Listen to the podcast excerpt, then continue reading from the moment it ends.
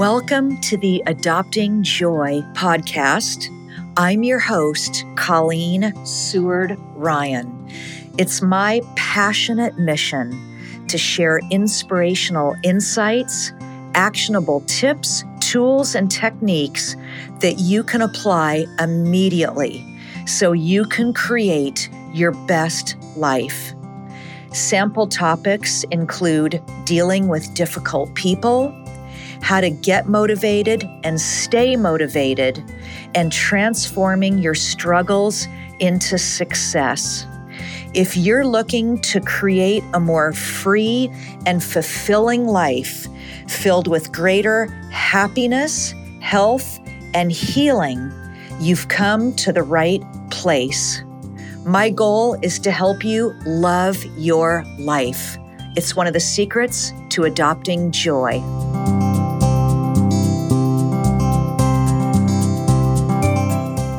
Feel like you're running on empty? Are you experiencing growing feelings of unease, overwhelm, or exhaustion? Do you even know? Burnout is something that can sneak up slowly and stealthily, like a slow burn. And I know because I've experienced it in the past.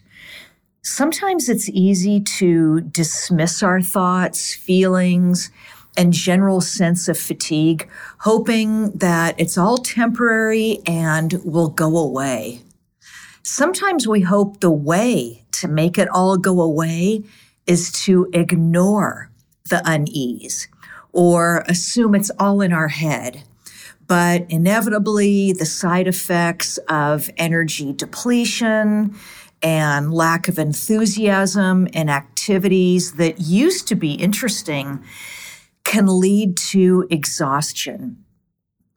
If you've listened to my most recent podcast episodes, you know I advocate getting a pen and a piece of paper so you can jot down your biggest key takeaways and how you'll apply them. Because if you write down your goals and include action steps along with specific deadlines, you're more likely to accomplish them. And this isn't me saying it, this is based on research. If you're listening while driving, consider pulling over and turn off the motor whenever you hear a key point. Here is one of my most important takeaways for you to remember. Research shows you can love what you are doing and still experience burnout if you don't know when to take a step back. If you don't deal with it early on, it can lead you down a spiral of detachment, disengagement, and even depression. Feeling like you have to be all things to all people. I know I've been there. You probably have been too. Feeling like you have to be all things to all people, even if you enjoy what you're doing. And I love the work that I do as a speaker. You can still, all of this can still lead to burnout. It doesn't matter if you're a student who enjoys what you're doing, a supervisor, a salesperson, or all of the above.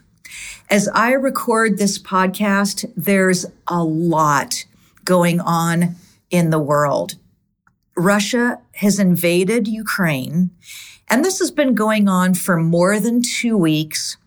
Gas prices here in the United States are at their highest in decades, and we're still in the midst of an ever changing global pandemic.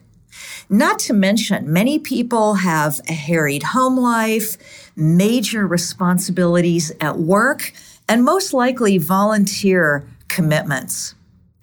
Another key takeaway know that you are not alone. Many of my friends and clients confide to me that the lines are blurred between their personal and professional life even more so if they work from home. Now, I briefly touched on this in episode 24, but I didn't really go into burnout in detail, which is, of course, what I'm doing with this episode. Recently, in addition to speaking on leadership, I've received a lot of requests to talk about how to recognize burnout and how to give tips on building a life that includes scheduling breaks and getting your life back. So, in addition to leadership, I, I have been getting quite a lot of requests to talk about how to recognize burnout, and people want tips. So, let me first say this if you are a high performer, high achieving perfectionist, and most likely you are because you're listening to this, so you're probably a lifelong learner, you are more susceptible to burnout. What are some of the signs that you are experiencing burnout? Procrastination. You start procrastinating and pushing projects out further and further to avoid stress. Research shows that one of the main causes of procrastination, and I always remember this, is to avoid stress. So one of the main causes of procrastination is we procrastinate to avoid stress when in fact, as we all know, it of course ends up making it worse. It leads to more stress. But we'll talk a little bit later about how to know when to take a step back. Another sign of burnout is a cynical outlook and a negative attitude. As a result, your focus and attention are not at their typical level. All of this leads to decreased efficacy, not just in your professional tasks, but most likely the personal ones as well. Chances are, if you let the burnout continue, you'll be harder to please and difficult to be around. I've done some episodes on dealing with difficult people. We don't want to be those chronically difficult people. I'll give you an example of how we have to be careful not to be difficult to be around by letting the, the burnout get to us. Here's an example. I was recently asked to be a virtual speaker for a leadership conference. In other words, um, it wasn't live, it wasn't in person, but it was um, on Zoom.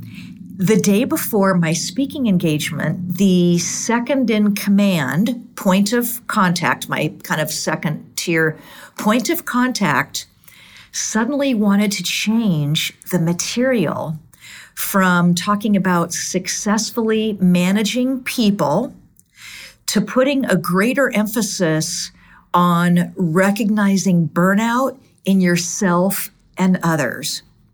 A noble topic, certainly timely in today's environment, and it's something I've been speaking about more frequently, as I mentioned. So I was happy to oblige, even though it meant scrambling to change some of the material and emailing it to her that night so that all the participants would have copies. But hey, I had the time to do it, and so I did it. Now, what's interesting is she said a higher up wanted me to talk about burnout and what to do about it. Okay. Well, I started to feel sorry for her because she essentially shared much of what she was going through at work. And contrary to what my first uh, person in command had told me, the CEO, this was a long list of everything going wrong and essentially nothing that was going right. I began to wonder if the real higher up who suddenly requested this topic, recognizing burnout in yourself and others, I, I began to wonder if maybe it was she who had wanted this. Either way, it didn't matter. Now, the good news was the audience was very honest and forthright in talking about their own experiences with burnout and what has helped them. It was a very interactive Zoom session and that they enjoyed the breakout sessions. Um, I had them do some polls because I kind of like to, you know, read the audience even, even further than before the speaking engagement which I do my homework usually weeks before. we did annotation and other tools. So it, it, was a it was a great session. More than that, most of these leaders had their webcams on, and I could tell by their faces they were engaged and interested in the topic. The bad news was that the very person who had hired me for this leadership conference, now this was my second in command point of contact person, seemed restless. The person who had wanted the burnout at the last minute. This person seemed restless, discontented, and distracted. I could just kind of tell from what I could see based on the webcam. Something in my gut told me she wasn't completely happy with the program. And she and I had gone over what she wanted me to cover. Remember when I said earlier that burnout is often characterized by a negative or cyclical, excuse me, cynical outlook. It, it, burnout is also cyclical. Anyway, remember when I said that burnout is often characterized by a negative and or cynical outlook? And that's not coming from me. That's coming from actual study, research. Well, that was this person. Thankfully, the original higher up, first in command, who was in charge, loved the program, even though my second in command person, the one who had given me a litany of everything that was going wrong at work, gave me a not so great evaluation. And I hand out evaluations because I'm always looking to improve. Actually, she wrote the longest review, and her negative comments were more like a dissertation. She actually put in quotes some of the things that I had said that for whatever reason she didn't like. So let this be a lesson that while you might think you are experiencing symptoms of burnout, and I'll go over with tips in a minute for overcoming burnout, there may be someone difficult in your life who doesn't have a handle on it as much as you do, and they may be hard to be around. In other words, it may have nothing to do with you and everything to do with them. As I said earlier, the challenging aspect of burnout is that it often becomes cyclical and can feel like you're walking off a treadmill with the speed stuck on high. So here are some quick tips to put into practice. Have your pen and a piece of paper ready. Number one, recognize the signs of burnout and know that you are not alone. As part of number one, it may be that you are going to help someone else to recognize the signs of burnout. Maybe a family member, a friend, a significant other, uh, a child. It, it could be anybody, somebody that you supervise, so recognize the signs of burnout and know that you are not alone. Number two, practice self awareness. Think about what you're thinking about. if, if you, if you're having a lot of negative thoughts, such as helplessness or even hopelessness, two signs of burnout, focus on the positives in your life. I know that's something that is sometimes difficult, but catch yourself having those negative thoughts and then shift to focusing on the positives. Number three, this one I'm going to say again know when to take a step back as this is one of the best ways to ward off burnout at the start.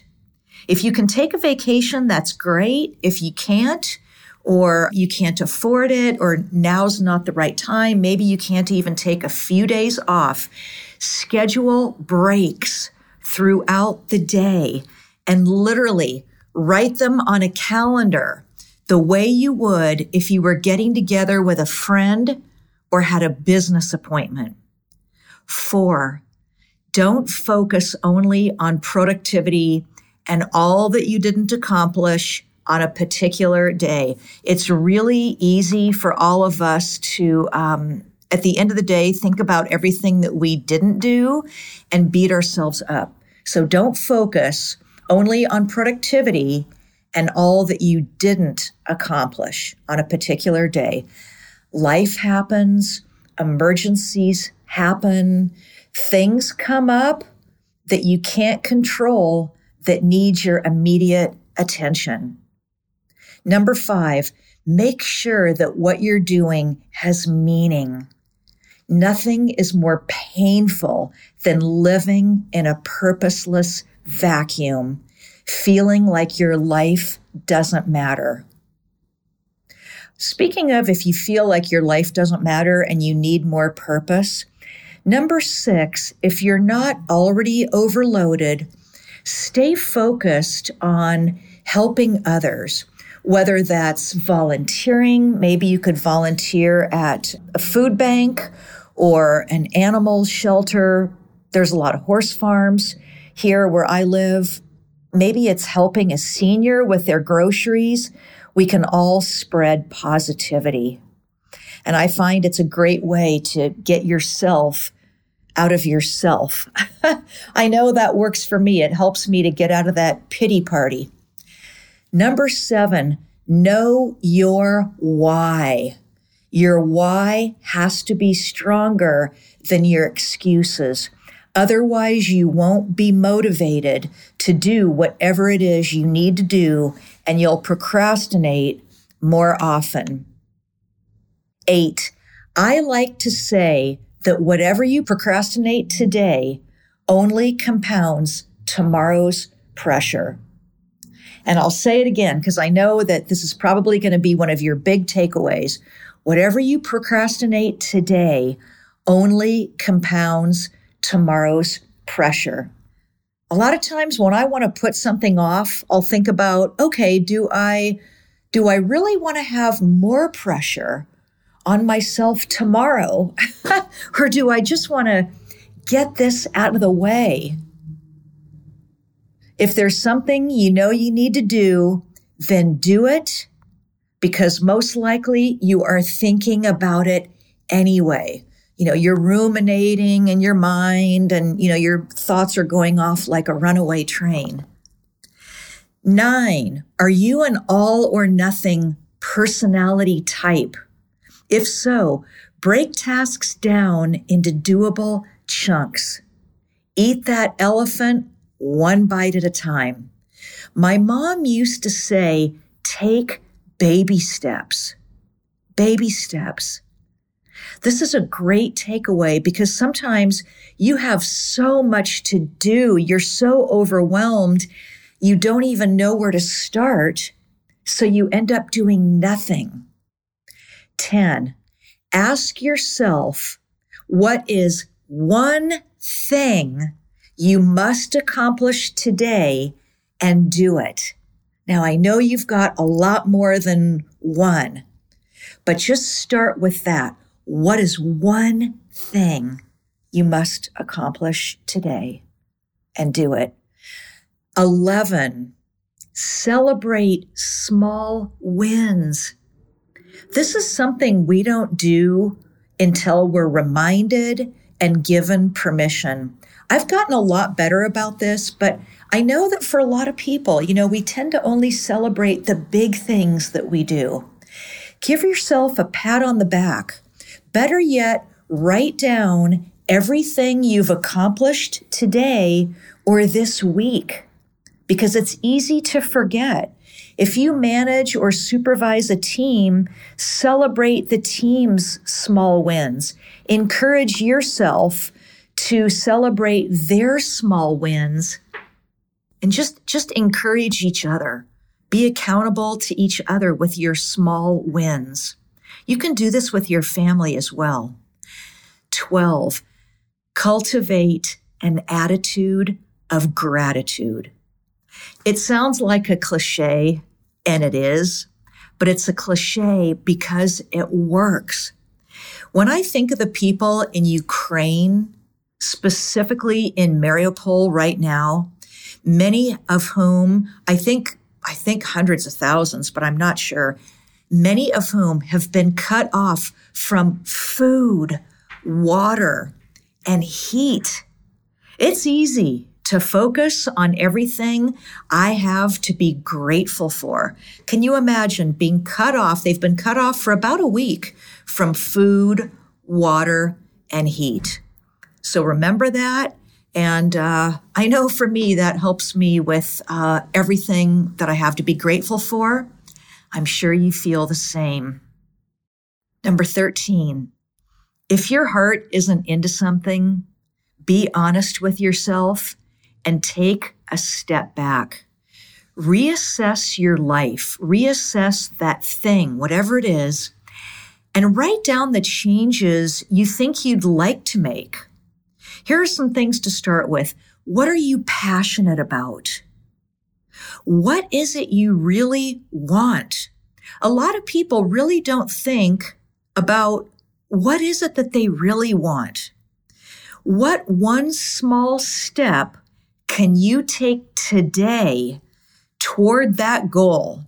Write it all down. I'm a big believer, as you know, if you've listened to some of my other episodes, I'm a big believer in writing things down because this helps you to literally see it on paper. It helps you to see your thoughts on paper. Speaking of which, number 14, are you considering a big decision and you're not sure what direction to take, get out a blank piece of paper. This is something that I sometimes do when I'm making a big decision. Get out a piece of uh, blank paper, draw a line down the center, and at the top, write down the pros over to the left and write down at the top the cons over to the right, and then start writing that decision you're thinking about making. What are the pros and the cons? And then again, it's another way for you to see, literally see the pros and the cons of making different decisions. 15, reach out and reconnect with your favorite friends and family members. Meet at a cute coffee house. This is something that I do a lot. Meet at a cute coffee house or a bustling bookstore or try a new restaurant. Rediscover what's out there and have fun in the process. A while back, I met a friend at Joseph Beth bookstore here in Lexington, Kentucky. Now, it's an absolutely beautiful place. If you can picture this, the building is filled with natural light and windows. I mean, huge, huge, tall ceilings. Well, it used to be a mall. So, this bookstore, the building used to be a mall. And so it has a huge dome of glass on top, long floor to ceiling windows on the sides that look out at a beautiful pond with ducks. And there's a fireplace with large, comfortable chairs and a sofa. It's just like you're at home. This bookstore is always bustling. Everybody seems happy. It's pretty much one of the favorites of a lot of people. And it even has its own restaurant, as well as uh, the bookstore sells jewelry, clothing, and obviously magazines and books. It's a great place to renew, recharge, and refill the well. So just think about a place that you love to go to or try something new with a friend or a family member. do something you enjoy. If you're feeling burnt out, do something you enjoy, whether it's as simple as going for a nature walk. I love the forests and the woods. Maybe for some of you, you're not so much a mountain forest person. Maybe you're more of a beach person. Play an instrument. If you enjoy music and you play an instrument, play with your animals, your cats, your dogs. Maybe if you've got, if you're fortunate enough to have a horse, make sure your time is spent replacing your drained batteries with a positive boost, whatever that is for you. If you've listened to some of my other episodes or follow me on Instagram and Twitter, you know I'm a big believer in the restorative powers of nature. In closing, here are two quotes that are worth remembering and might serve as takeaways for you. The first is by George Washington Carver. He said, I love to think of nature as an unlimited broadcasting station through which God speaks to us every hour if we will only tune in. And here's another one that I love for great quote for refreshing your, your soul by Albert Einstein. Look deep into nature, and then you will understand everything better. Please, if you haven't already subscribed to the Adopting Joy podcast, please do and share it with your friends. You can follow me on Instagram at adopting joy underscore. That's at adopting joy J O Y, and the underscore symbol on Twitter at Adopting Joy. Thank you.